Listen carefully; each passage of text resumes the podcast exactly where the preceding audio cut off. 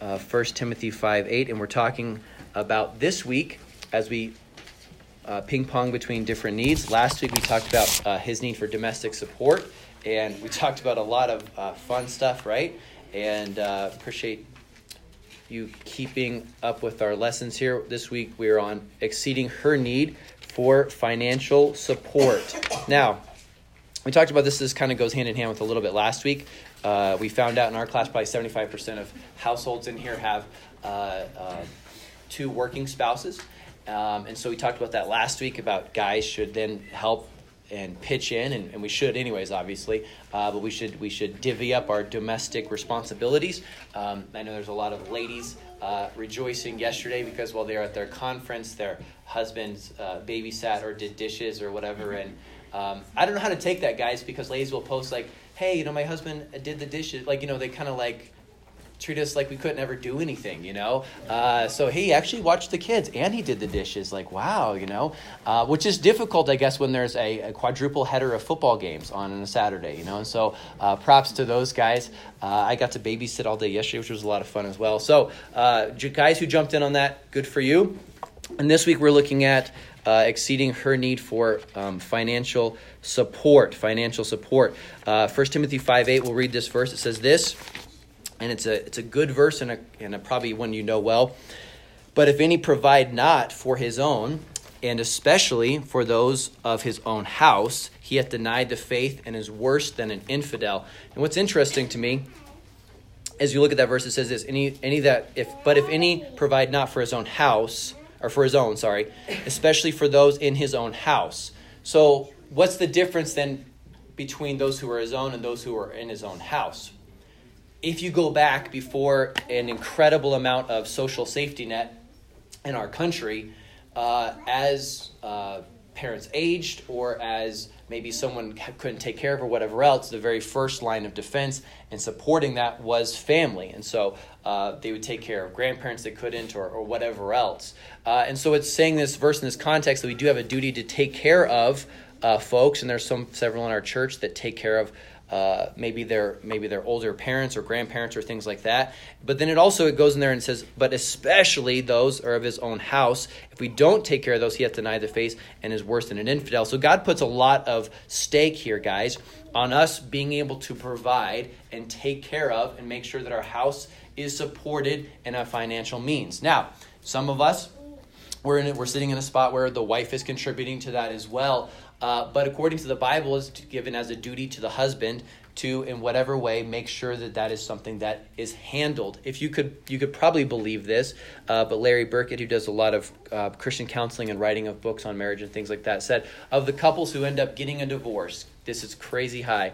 Every survey shows that between 85 to 90 percent contribute the number one problem they were having to finances. 85 to 90. Now, there were other problems, obviously, and there usually always is a litany of problems, but the number one problem that leads off uh, is an area of finances. And so it's an important area, obviously. And uh, whenever you say you're going to talk about finances, I know that it doesn't always uh, go over super well, you know. But uh, one day, um, and this kind of uh, hits close to home, um, but after uh, the, um, the Littletons got married and stuff, um, you know, Jennifer, the ladies have been kind of talking around the church, stuff like that, and we're kind of teasing Jennifer that she had just married Sean for money, you know, obviously, because of the insane amount of money that he has. And so they were teasing her about that and stuff like that. And so uh, Sean was hearing that as well. And so one day he went to Jennifer, his wife, he said, Look, you know, not to put you on the spot here, but, you know, if, if it wasn't for my money, if I lost all my money, you know, would you still love me? And uh, she said, Yeah, of course, of course I would still love you. I'd love you a lot and I would miss you dearly. And so sometimes people are with people for the wrong reasons, but most of the time, I believe in a, a congregation our, our size and where we're at in life. Most people, you have a budget and you need to watch your budget and uh, you make choices off that budget. Uh, maybe in some cases you're making some sacrifices, maybe some sacrifices to have your kids in certain areas or to honor the Lord in certain areas or whatever. And so it's important to you. And obviously, it's an area, as we'll see, that's important uh, to God that we also be successful uh, in that. So let's look at a couple of things here. And uh, I want to leave some time in order to illustrate some of this because I do believe that it's important. But first off, number one here, we're going to be diligent in labor. Be diligent in labor. The Bible says right there uh, whatsoever thy hand findeth to do, do it with thy might, for there is no work, nor device, nor knowledge, nor wisdom in the grave whither thou goest. Guys, obviously, and you know, if you grew up, several of you probably grew up with a dad who taught you a pretty strong work ethic, right? And uh, taught you to work in a certain way. And maybe if that's not the case, maybe you had to learn that the hard way, or you've learned that and you're trying to pass that along to your sons. Uh, but for a lot of us, probably we had some male figure, either dad or grandfather or whatever, that was really persistent in teaching us the importance of work. So let's look at a couple things here. First off, we ought to do everything as unto God. As unto God. Any work that we'd perform, we should do it unto God. I'm just one of those people that believe that Christians should not be the lazy ones in the workplace. Uh, a lot of, you know, well, say a lot of times, sometimes every once in a while, um, uh, someone will, you know, they'll they'll be really excited about church, you know, or whatever else, and and uh, they're they're great at showing up for church and doing all these other things. Uh, but then they'll get fired. You know, why do they get fired and try to run it down or whatever? And the fact is, is that is that although they love going to church and all those other things, they just really weren't a very good employee to their boss, to their employer. And I honestly believe that even though it takes more work, that a Christian should be somebody that uh, works really, really hard in the workplace. If you're going to go out there and your boss knows that you're a Christian, which they ought to, you basically have one of two choices. You can either uh, hide your light under a bushel so that, you know, kind of like the Christian incognito, nobody knows your witness, nobody knows that you're saved. Uh, if we have a big event, Easter or Christmas or whatever, you wouldn't invite anybody because you're just going to kind of keep that under wraps.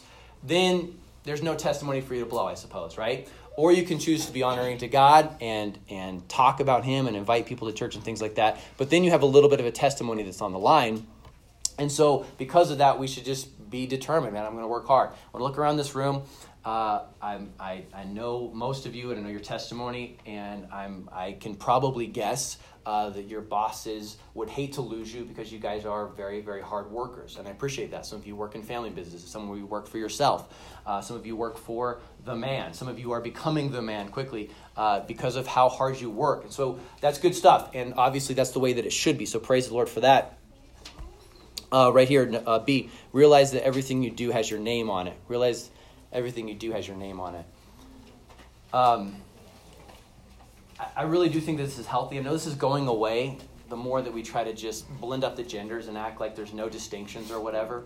Um, but guys, I'm firmly believing, man, teach your teach your son to be a man. You know, I mean, teach him to work hard, uh, and that he has duties and responsibilities. He doesn't let those things go, uh, because that translates into providing for a family one day. And um, we we all meet and, and know guys that are wildly absent in those areas. Um, but I'm, I'm, it might be old school. I don't care. Uh, it's exactly how I'd raise my son.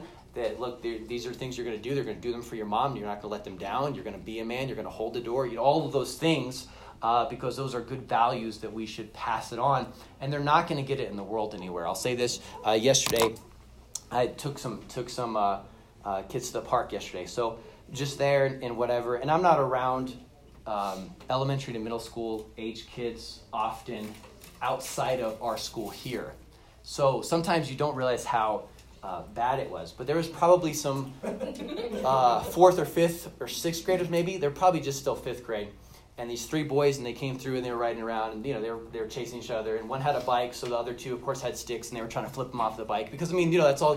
What else would boys do? You know, it's healthy. However, what wasn't healthy was in the amount uh, of the, the 30 minutes that I was there, no kidding, probably 40 times I heard the F word. Probably 30 times I heard the N word. And these are like little fifth grade, uh, probably Hispanic kids, just running around just saying it, just, just, and there's other people at the park, and there's people driving by and everything else, just saying it, just saying it, just saying it and uh, other cuss words and talking about other stuff. And I'm, I'm like, it blew me away. And right there I resolved, I'm like, man, if I have kids, like, if you have kids uh, around that age, man, like, number one, if, if you can't put them somewhere out of that way, then know who their friends are. Man, like, like talk to them about it. Uh, be careful who they hang out, hang out with. Because I'm sure that even, even if their family wasn't heavily church, I'm sure they're not. I'm sure that if their moms were there, they probably wouldn't act that way, right? Their mom doesn't have to be in church to know that like you don't. That's not how that that works. But they were just crazy Uh, bad in the mouth. said things before to the parents, and we get the same attitude back from the parents. Okay, well then that's even worse. That's even worse. Um, and so, what do you do? I mean, what what can you do? Because I'm sitting there, like, of course, I was mad about it. What's that? Uh-oh. the kid. That's right. That's what you can do. Yeah. He's also in the building. That's right. I'm. I'm I'm there, and you know, I'm like, well, I, I'm 34. You know, I'm not gonna. What, what can I? I can't run down a kid or whatever. You know. So I, I say something to them. You know, but they don't care. They blow you off. You know. Um, so just the dis- the amount of disrespect that even young kids to me i'm like they're, they're it's not like they're 16 17 year old kids it blew me away i'm like y'all are 10 11 12 years old are you kidding me um, so obviously that path is going to go a really long ways. Guys teach your, your sons to be men man to treat people the right way to talk right to talk not to talk nasty and filthy. They were just vulgar. And uh, that, that shouldn't be said amongst anybody. I don't care if lost or saved. But obviously we have saved kids right and we're trying to raise them in church. Deborah? I was gonna say, even fathers, even if you don't have you can teach your daughters skills. yes absolutely I mean, they do not have, we do not have to walk around like pampered princesses. I mean, we have environment, well, some of us except for Howard. But, you know, seriously, if our, if we're a stay-at-home mom, which I am, I consider that a full-time job. I don't. I don't- Yeah. I Absolutely. people, I tease my husband, I'm not sitting at home eating bonbons, watching TV and all the soap operas, blah, blah, blah. I'm working just as, maybe not physically hard, but I'm working. But my daughter needs to know how to change a tire. My daughter needs to know how to figure out how to fix a light bulb. You know, she needs to follow her dad around. He needs to teach her things so that she doesn't have to, to depend on a man until she finds a godly man.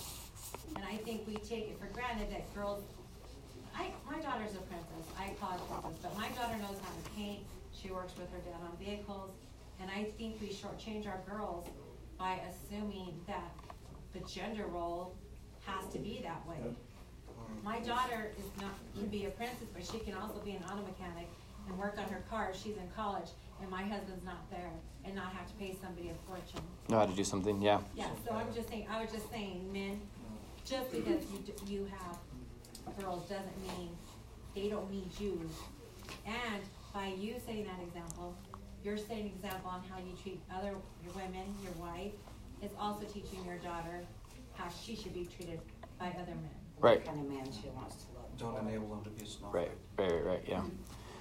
Um, C, remember you're setting an example. You're setting an example. So obviously, this is, this is talking about guys towards workplace, okay? Towards workplace. Once once you tell them, and and you probably experienced this already because you know you work out there. Once you tell them you're a Christian, they're going to hold you to a different standard. They're going to do it. So you're going to do something. You're going to mess up. You're going to slip up. Have a bad day or whatever else. They're not going to let you get away with it because they're going to throw it in your face that you're a Christian. Whether they're doing it just in jest or whether they're doing it serious, whether they're just messing with you or whatever. What I'm telling you though is once you say, okay, I'm going to be example for Christ, just know that now you're going to have to hold that example. But that's a good thing, obviously. That's what we should be. But just know that, you know, oh, they hold me to a different standard. They're going to hold you to a different standard. Um, but that is obviously something that we should be prepared for. And then D right here, protect God's day. Protect God's day. Um, I realize that uh, there are certain uh, professions and needs. Obviously, it's a good thing that on today there is a hospital that's open. If anyone needs a hospital, right? There are emergent type of situations. Uh, however, for most of us, most of the time, uh, we need to be willing in order to work out situations in order to protect God's day. Maybe that means a change. Maybe that means a conversation with your boss. Uh, whatever it is, uh, but we need to protect God's day. Obviously, you do because you're here right now, and uh, that is something that you uh, have chosen to do. But don't just assume because a boss hands you a schedule that that's just where you are and trapped, and that's just what you have to do. Protect God's day as a Christian. Number two, be dutiful in stewardship, or yeah, be dutiful in stewardship. Be dutiful in stewardship. We're going to look at a couple of verses here, so I wanted to leave some uh, time for it. Uh, here we go. A right there. Tithing, tithing, tithing. All right. What is the basic? What is the uh, basic? Um, um, yes, ten percent. Thank you. What's that word? Where you explain something? Explanation. There you go. Explanation of tithing would be 10%. Let's look up a couple of verses that are in conjunction with this then that are in your notes there, okay? So you've got uh, Malachi 3, 8 through 10. We're going to go over the Bible really quickly here um, to find these. So Malachi 3. Malachi 3, 8 through 10.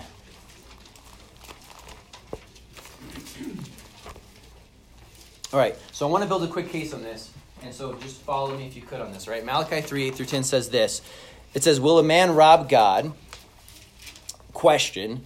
Answer, yet ye have robbed me, but you say, Wherein have we robbed thee in tithes and offerings? Verse number 9 says this You are cursed with a curse, for ye have robbed me, even this whole nation. Bring ye all the tithes into the storehouse, that there may be meat in my house. And prove me herewith, saith the Lord, if I will not open uh, you the windows of heaven and pour you out a blessing, that there should not be room enough to receive it. There's a couple of things. Number one, it gives us a command in verse number 8. Number 9, it gives us the negative to that. Or if we, if we disobey the command, and the Bible says that the verse number 9 there, that you are cursed with a curse.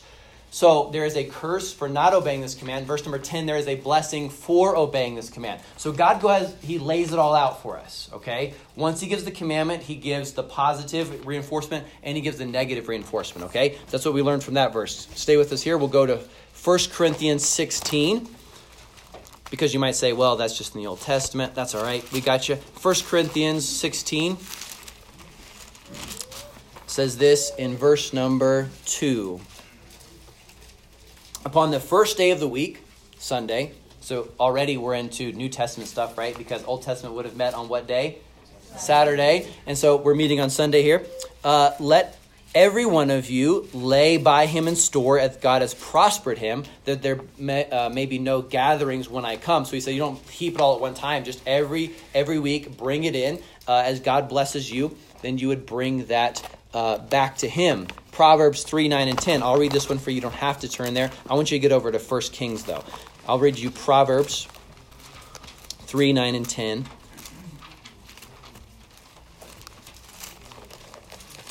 Proverbs 3, 9, and 10 says this Honor the Lord with thy substance, with the first fruits of all thine increase. Here's the blessing. So shall thy barns be filled with plenty, and thy presses shall burst out with new wine. Now, I understand that when we talk about finances, people get entrenched on things, okay?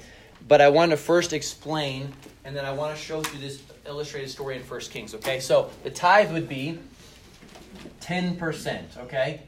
So I remember my dad teaching when we were when we were little. We would go and we would make something or we'd do some type of thing. Uh, we baled hay in the summers, uh, and so we would sometimes get paid for that. Uh, and so you, you, we got paid 40 bucks, okay? Then my dad would say right away, okay, so we know, hey, so $4 goes to the Lord. And so we would tithe that on Sunday. He started teaching us that from the time that we started making income so that we'd establish good patterns. A lot of you were raised in this same manner, okay?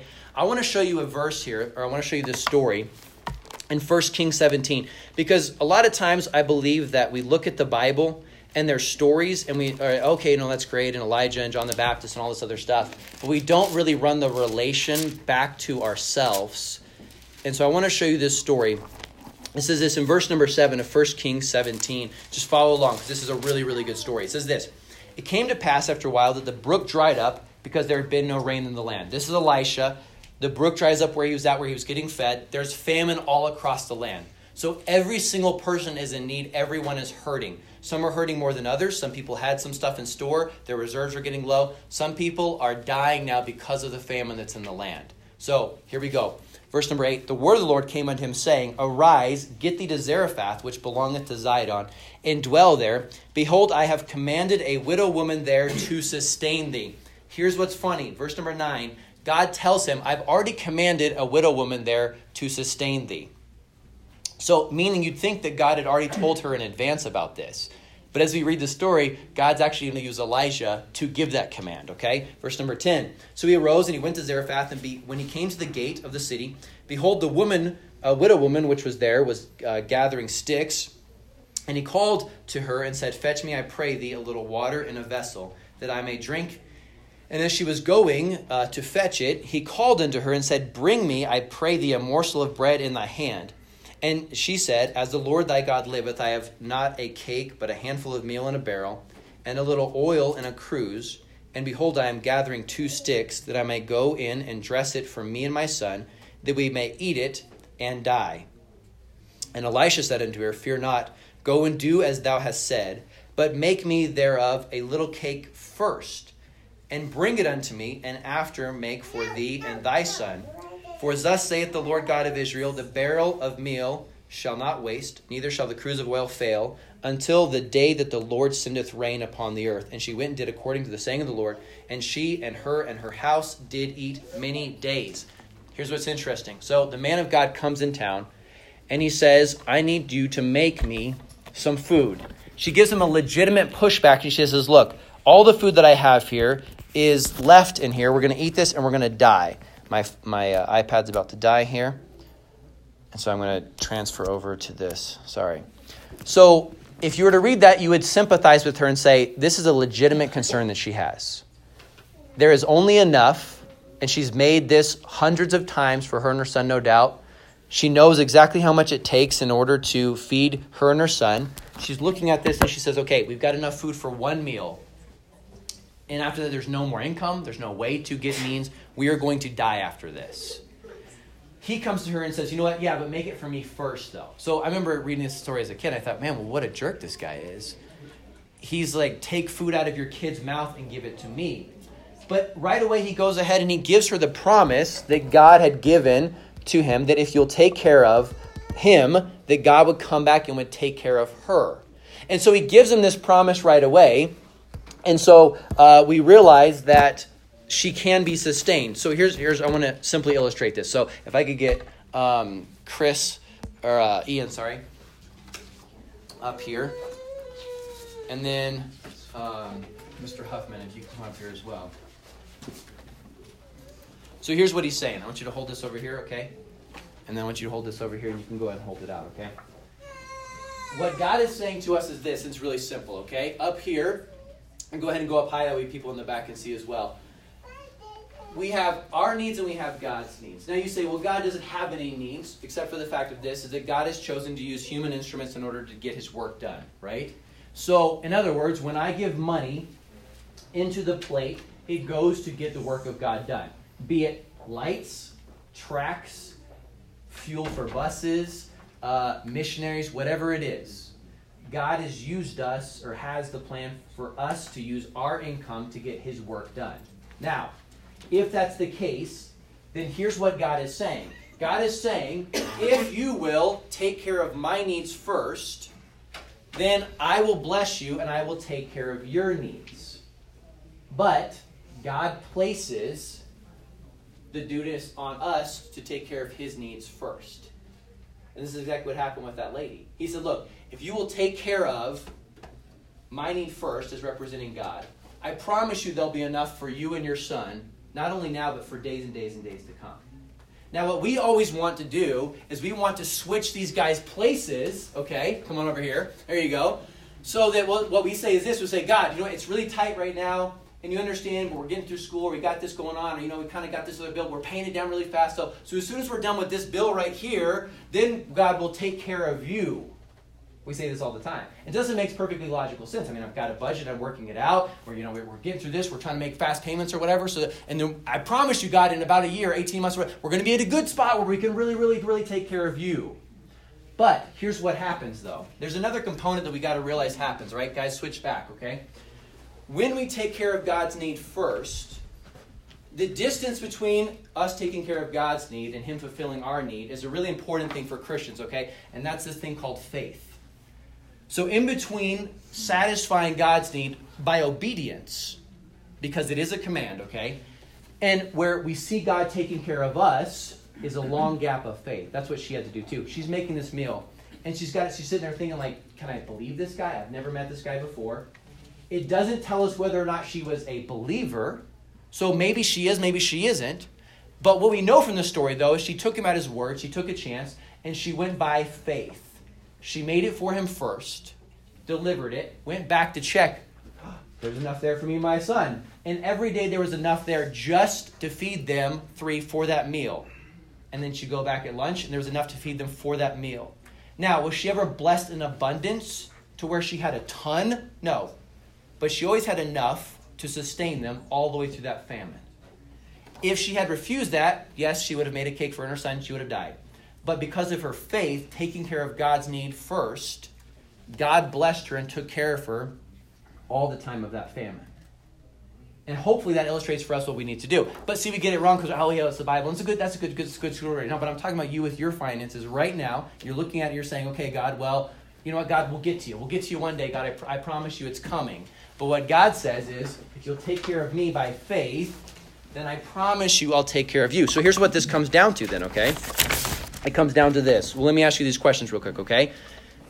Do you think number one okay because you're sitting there and obviously you are talking with your wife back and forth and you know where you're at with your budget and you know whether or not you're you're honoring god with that 10% okay? So let me give you these questions real quick. Just think about these you don't have to answer them out loud. Number one do you think that god is buying whatever excuse you're selling? Just just honestly okay? You say jeremy this is really mean. Look i've had to do this my whole life too okay and and not uh, there's no one in here that I know that is exorbitantly rich. I think everyone's making sacrifices in order to do things. Okay, but uh, number two, do you really believe that God is able? Do you believe that God is able to take care of your need, whatever that need is?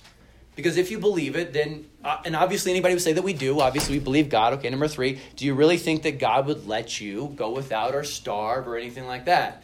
He won't, okay? And then number four, and this is where the rubber really, really meets the road, okay? If this matter in my life is really, really important to where I want obedience to God, then let me ask you this Are there some sacrifices that we could make in order to get ourselves in the place of God's blessing? Here's what I'm saying. And you say, Oh, Jeremy, this is so radical. I'm about to say something radical.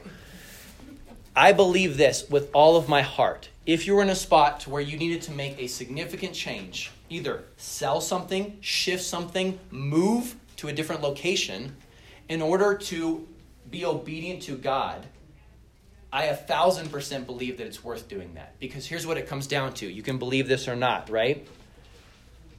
You have 100% of your income no matter what that is, even if that looks tiny and small, right? Okay? So you've got 100% of your income right here, okay?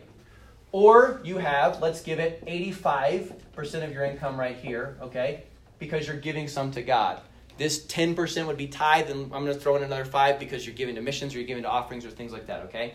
Here's what it comes down to Do you believe that 100% without God's blessing is better than 85% with God's blessing?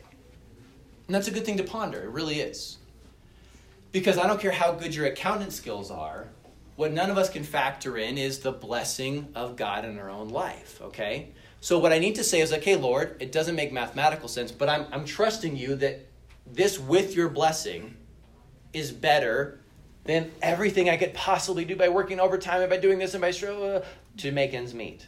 Now, some of us are house poor, some of us are car poor, all right? Some of us are eating out poor. In other words, we've made bad decisions in those areas. We can always change that. But if you're asking me, do you think that I should make significant or big moves in order to get to where God's blessing is? I have to answer you absolutely.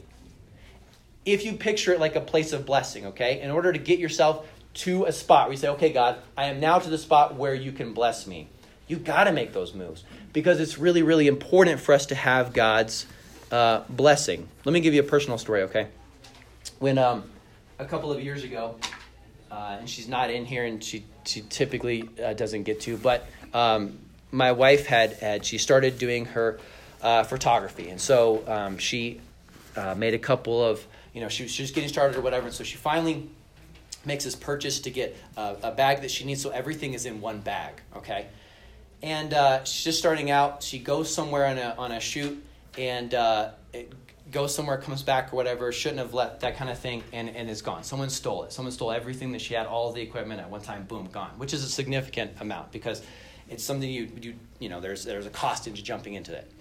So I remember we're driving home and she, we went back, we looked, she's crying and all this other stuff. And so we're sitting there in the living room and we're talking tonight. We basically had a decision. Okay, so do we say, okay, forget it, and we'll try to save up and come back at this in a you know a year or farther or whatever, or do we step out and and make some purchases and hope it goes good and things like that? And I remember praying about it and I think, okay, well, Lord, well, we're tithing to you, we're giving, and and we're doing that. And she's she's much better about being consistent than I am, but she keeps us really consistent in that area, and I praise the Lord for that. And so I said, well, let's just let's take a risk and give God something to bless. And so we did. We took a risk, and and God blessed. But I remember the next, just a couple months later, missions conference comes around, and so we're sitting there, and so we she had a card, and I had a card, and so we we filled them out what we believed that God uh, would have us to give. And we have a rule, and I continue this rule because I learned it from my dad that. Uh, when we come back together, whoever's amount on the card is bigger, that person has the more faith, so we go with that person. So we sat down, and I said, "All right, go ahead and show me your card." You know, show me. So we showed each other a card, and her amount was was more significant than mine by a little ways. So she had the more faith, and so and I looked at her. I said, "But we're trying to do this, and we, you know, we just had all this stuff happen." And she said, "Well, I just really think that we need to, need to trust God." And so I was like, "Well, I don't know." So I, I was like, "All right, well, I mean, what are you going to say?" So I said, all right, all right, well, let, let's do it then. And God blessed us a lot, a lot in that year. And I, I would love to say it's because of my great faith as an assistant pastor, and uh, because of my wife's faith, I believe, and her obedience. Um, but I'm glad I went on board for it. But what I'm saying is this: is no matter what the situation is, is that once you step out by faith, and that's not a significant story, it's not a crazy story. No one was close to starving or whatever. But I know it was a test early on in our marriage, whether or not we're going to decide: look, are we going to honor God? Or are we going to try to take some shortcuts? And a lot of things are excusable, and oh, God will make it up to you. We'll come back around to it. But we decided that we would try to honor God in whatever way we could. There's also the offering, obviously, oops, sorry, offering and then giving by faith. I know I'm going to go over time here, so let me try to land the plane quick. I apologize. Offering and then giving by faith. Let me give you three quick uh, points on this. You don't need to write this down, okay? But in, in regards to tithe and offering and giving to the Lord, okay? This, this should sum it up for us, okay? Number one, it is commanded by God, okay? Number two, it goes to a worthy cause, obviously, okay? Advancing the gospel of Jesus Christ, okay? Missions around the world, whatever, that's a worthy cause. But then number three, and this ought to uh, cause us to rejoice, obviously, it comes with a blessing. It tells us in the Bible, Old Testament and New Testament, that it comes with a blessing. So, wherever you're at, maybe you're brand new, or, or maybe you struggle with it a while, or maybe you, you're in that camp where you're like, okay, well, we're going to get there one day. I would just ask you and challenge you uh, is it worth waiting on God's blessing, or is it something that you just need to step out and just make it happen? And I promise you that when you're looking there and says, yeah, but it doesn't work, that's that word called faith, okay? That's always that word called faith. Um, next, right here developing a plan, developing a plan.